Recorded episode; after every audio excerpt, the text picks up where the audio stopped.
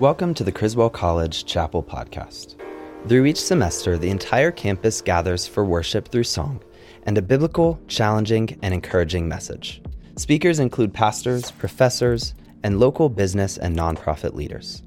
At Criswell, we believe spiritual life is vital for everyone, and that is why Criswell's goal in chapel services is to emphasize loving the Lord with all our heart, all our mind, and all our strength. We make leaders who are ambassadors, cultivators, peacemakers, problem solvers, and professionals. While chapel services are tailored to students, we are encouraged by all our guest speakers by knowing that the practicality of what is being spoken is for everyone. To learn more about Criswell College, visit criswell.edu. Thank you for joining us. Today we will be hearing from Dr. Danny Akin. Dr. Akin is the sixth president of Southeastern Baptist Theological Seminary and has been serving in the role since 2004. He is an advocate for international missions and expository preaching, as well as the author of numerous books. Dr. Akin received a BA in Biblical Studies at Criswell College, Masters of Divinity from Southwestern Baptist Theological Seminary, and PhD from the University of Texas at Arlington. Dr. Akin served as Professor of New Testament and Church History and Dean of Students at Criswell College. He also served as academic dean at Southern Baptist Theological Seminary. Without further ado, Dr. Danny Akin. Well, good morning, and it is good to be back home where I had the honor of being a student from 1977 to 1980, and then I actually taught here from 1988 uh, to 1992. And what happened was one of our students was at Lakeshore Baptist Church in Lake Dallas and said, We're having a January Bible study. And uh, my pastor said he'd be happy for you to come and do it. So I did. And the pastor who just retired uh, in December said, Well, I tell you what, why don't you just come back every year as long as I'm here? And I said, That'll be fine with me. So I continued for my time at Criswell, then my four years at Southeastern, then my eight years at Southern, and now my 19 years at um, Southeastern again. I've taught every book of the New Testament except Luke. Uh, I'm finishing up the Gospel of John this year. So we'll see uh, as they get a new pastor. I have to tell the folks, look, I'll be happy to come if he wants me to. But if he doesn't, it's been wonderful, and you need to follow the lead of your pastor. But I do love coming back to Dallas. God blessed us with four sons. They were all born right down the street at Baylor Hospital. And uh, so we just have a lot of uh, friends and a lot of affection uh, for this area and, in particular, uh, this school. I want you this morning to get in your Bible the Gospel of Mark, chapter 10, verse 35 through verse 45. Saved to serve. Saved to serve. Several years ago, John Piper wrote a very helpful book. It's a very short book called 50 Reasons Why Jesus Came to Die. And in that little book, he notes a number of things that particularly are relevant to our passage of Scripture this morning. Why did Jesus come? He came to free us from the slavery of sin. Why did Jesus come? To enable us to live for Christ and not for ourselves. Why did Jesus come?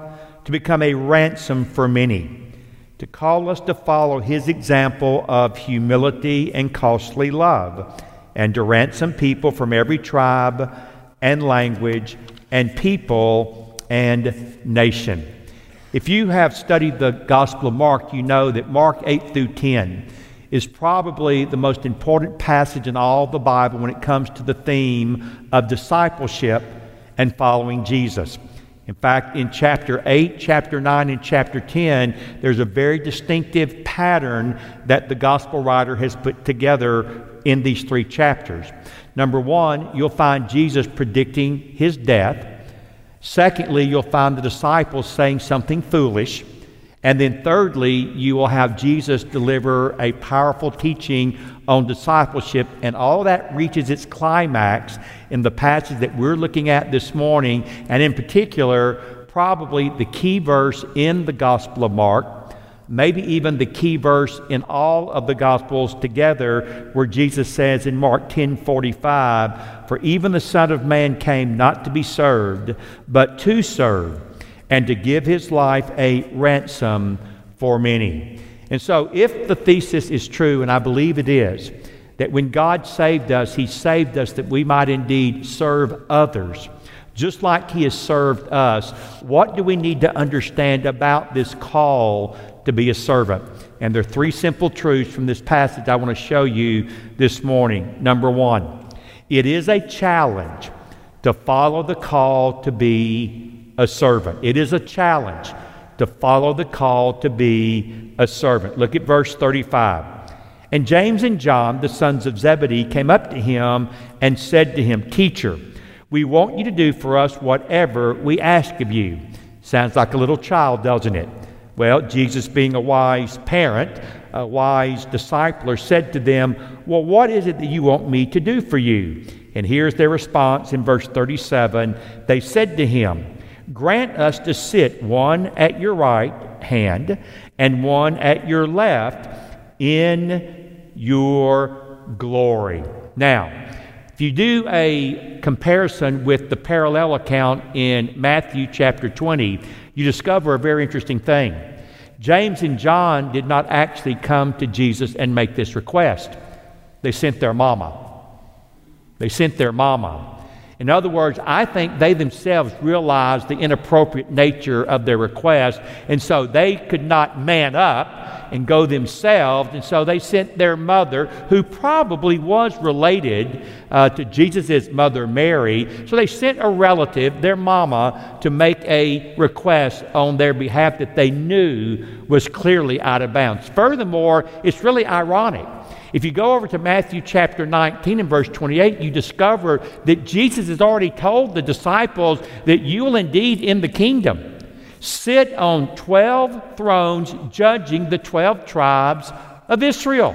And yet, for James and John sitting on a throne with the Lord Jesus, with the other disciples, it's not enough. We want the best place, we want the higher place. We want to be one on your left and one on your right. Now, Jesus is a very, very gracious teacher and a very gracious Lord because if it had been me, I think I would have fired back at them pretty directly and pretty uh, uh, uh, uh sharply, but he doesn't. He simply responds by raising a question in verse 38 Do you know what you're asking? Are you able, number one, to drink the cup that I drink? Or be baptized with the baptism with which I am baptized. Now, I know that you all take Bible interpretation, hermeneutics, and you're taught that when you examine a passage, if there is a word that appears repeatedly, that is a insight into the argument that the author is trying to make. Well, and I don't know how you do it, but I'm big at marking uh, my Bible, highlighting it. Uh, I use wax pencils so it doesn't bleed through. Don't use highlighters. Wax pencils will do just fine. And so you can see where the word drink is in uh, a purple color and the word baptize is in an orange color. So I can see very quickly that Jesus uses the word drink no less than four times in these verses, and he uses some form of the word baptized or baptism one, two, three, four, five, six times in these verses. And both of those images speak of being overwhelmed by something. Baptism, of course, has the idea of being submerged and flooded and, and overwhelmed, drowned with something. And of course, the idea of the cup, if you go back and look at your Old Testament, you discover uh, speaks sometimes of one's fate, but often it is used as an image for the wrath of God as He pours it out in judgment. And what Jesus wants them to understand, and in fact, He Himself refers to, I have a baptism with which I must be baptized. And in the Garden of Gethsemane, he prayed, Lord, if it be your will, let this what? Cup pass from me, but yet not my will, but your will be done. And so Jesus simply says to James and John, there's a cup and a baptism involved in following me. And can you be baptized with the baptism with which I am baptized and drink the cup that I'm called to drink? And again, unwittingly, verse 39, they said to him, We're able. We can do it, Lord. And Jesus again very tenderly responds, Well, the cup that I drink, you will drink. And with the baptism with which I am baptized, you will be baptized. And it wasn't identical, but it was similar. Uh, you again know from your study of the Bible that in the book of Acts, who's the first apostle to be martyred? It is James. And who is the last living apostle at the end of the first century, exiled to a rock quarry prison on Patmos, but the apostle John? And so God did have a cup. He did have a baptism for James and John. By the way, He has a cup for all of you. He has a baptism for all of you. He designs it, He specifies it and just says it was not the same for James and John, it's not the same for you or for me. That's God's plan. That's God's business. And there's one other thing that's God's business too, because Jesus says there in verse 40, But to sit at my right hand or my left, it is not mine to grant. It is for those for whom it has been prepared. Plato, the great Greek philosopher, said, How can someone be happy? When he has to serve others. Jesus would say, How can you be happy unless you're willing to serve others? And the Bible says it is a challenge to follow the call to be a servant. But secondly, the Bible also teaches we often need clarity as to what a servant looks like. We need clarity as to what a servant looks like. Look at verse 41 through verse 44. Now, when the ten, the other disciples, heard it, they were ticked off. They begin to be indignant, the ESV says it, James and John. But again, Jesus, being the gentle teacher in this context, calls all of them to himself. And he says to them, verse 42, this is so important for you to have the right spirit, the right mindset, the right attitude in ministry. Jesus said to them, You know that those who are considered rulers of the Gentiles lord it over. Literally, they lord it down on them. And their great ones, those who have position and power and authority, they exercise authority over, literally, authority down over them. But, verse 43, it shall not be so among you. My kingdom's different. My way to greatness is different. Whoever would be great among you must be your diakonos, your servant, your table waiter. And whoever would be first among you must be slave. And what are the last two words? Of all, not some of everyone. We don't naturally seek or want to take on the role of a servant. We just don't. And we certainly don't want to be a slave to everyone. That's why if I were king of the world, I'm not, but if I were, maybe even for a day, I'd like to do it for a day. That'd be plenty. I can move on. But if I were king of the world, I would require every single person who goes into the ministry to either be a waiter, a waitress, or a janitor for at least six months. That'd be required for everybody. In fact, I'd probably include that. You'd have to work at Chick fil A for six months. You say, why? Because you learn how to treat people. You learn how to treat people. And if you've ever been on the waiter, waitress, or janitor side of the equation, life looks different over there. You learn a lot. In fact, you'll learn some lessons there you'll never learn anywhere else. When my wife and I uh, got married almost 45 years ago, we, I was a student here at Criswell College, uh, 21 and 19. And like all of you, we were dirt poor. We had nothing. So anytime anybody at our church offered to take us out for lunch or dinner, we had a standing answer yes. We didn't even have to consult with the other, and it's not like, oh, well, we need to pray about it. Pray about it, my foot. Yes, yes, and yes. We'll be glad for you to take us out to have lunch or dinner because otherwise we're going to eat the same old stuff we eat almost every night back home. And so one Sunday after church, a, a, couple invited us to go out and eat, and it's not there anymore, but just across the Dallas Garland line up there near 635 was a restaurant called the Hungry Bull. It was a steakhouse, the Hungry Bull. So we went over there to have uh, lunch. And we sat down, and the waitress came over. And again, I'm kind of chatty, I'm just wired that way. And so as she came over, I said, Well, ma'am, how are you doing today? And she looked at me and she said with a rather stern tone, Well, it's Sunday, isn't it? Now, if I'd been wise, I would have stopped the conversation right there, but I didn't because I wasn't wise. And so I said, Well, why, why does it bother you that it's Sunday? And then unwittingly, I said, Oh, I understand. You have to work on Sunday, and if you didn't, you could go to church. And she responded, If I didn't work on Sunday, church would be the last place I'd go. Well, again, at this point, a wise man would have just kind of brought the conversation to an end. But I'm too deep into it. So I asked her, Why would you not want to go to church if you could? And she said, You really want to know? I'll be glad to tell you. Number one, you are the rudest people I wait on all week. Number two, you don't make your kids behave.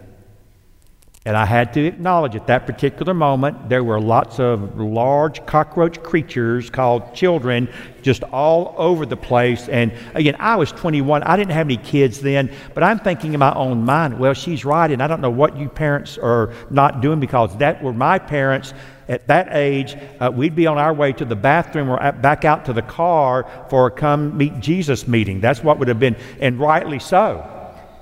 But then she said number three, and she reached into her apron that she had on and pulled out a Four Spiritual Laws gospel tract and said, and I quote, This thing right here will not feed my children. And she turned and walked away. I was 21 years old, had only really been walking with the Lord for about a year and a half.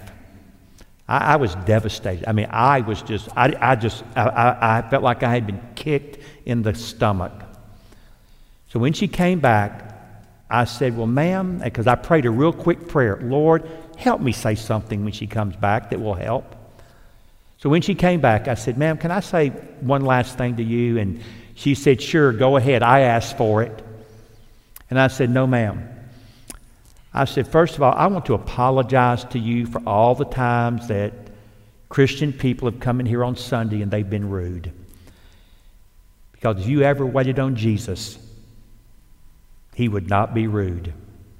Be the kindest, most gracious person you'd ever serve. I said, number two, I'm sorry we don't make our kids behave. We should. And number three, I'm so sorry we're cheap.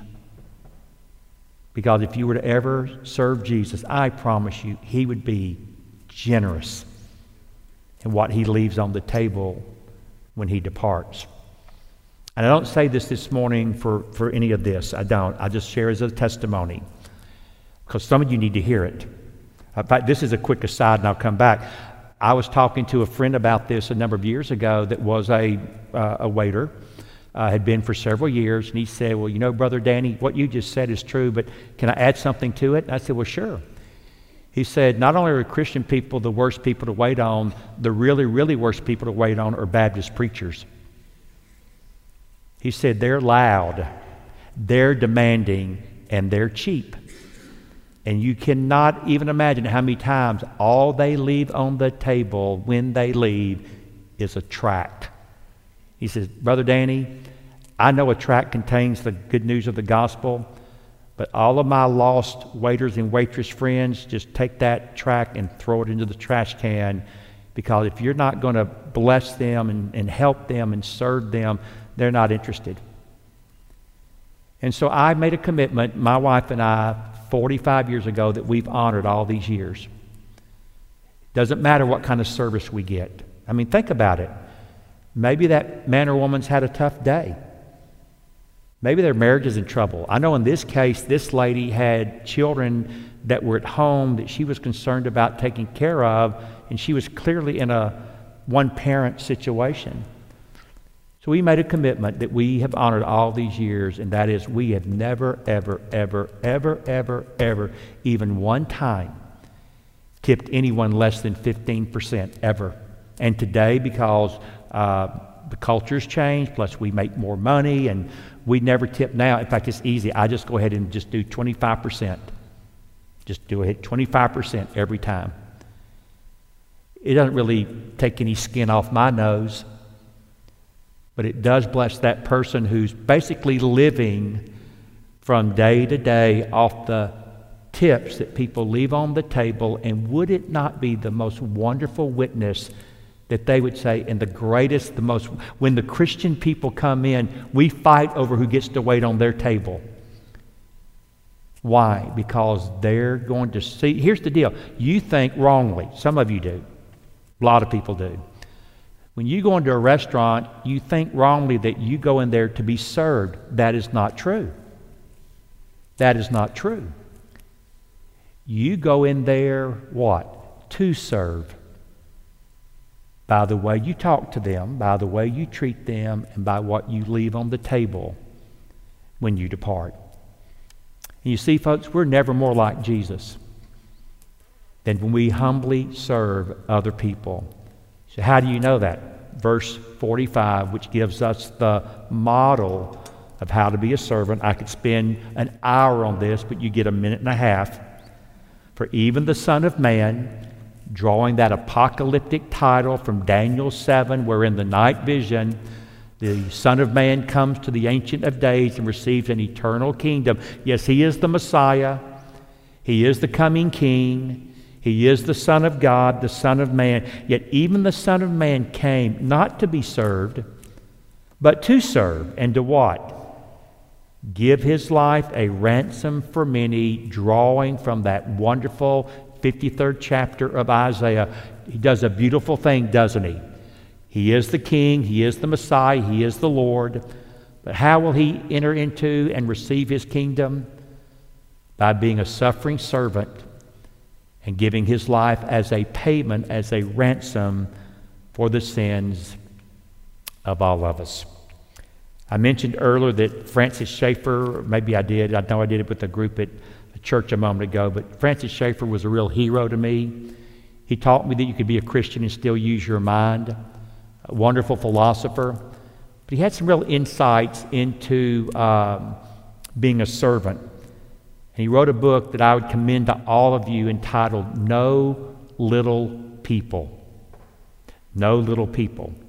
And in that book, Francis Schaeffer said this, and I close. Christ taught his disciples that the greatest among them would be the servant of all. Doesn't each of us tend to reverse this, following our natural inclinations as fallen men and ignore the Word of God? Don't we like the foremost place, seeking the highest place in direct contradiction to the teaching of our Lord? If we're going to do the Lord's work in the Lord's way, we must take Jesus' teaching seriously. But if we have the world's mentality of wanting the foremost place, we are not qualified for Christian leadership.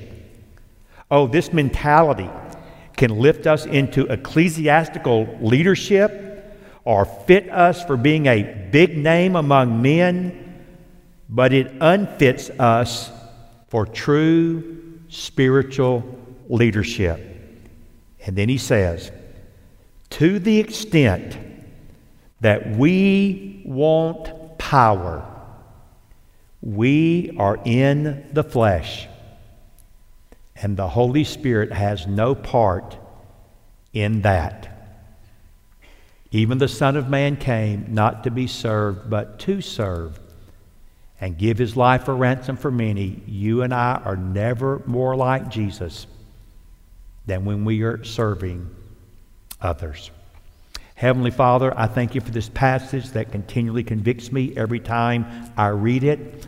And Lord, I pray for me and all my brothers and sisters here this morning that, Lord, above all things, we would aspire, but we would aspire to be a servant and a slave of all, following clearly in the footsteps of our Master, in whose name we pray. Amen and amen. Thank you once again for listening to the Criswell Chapel podcast. Please make sure to visit criswell.edu to learn more about Criswell College. We hope that you will join us again soon. God bless you.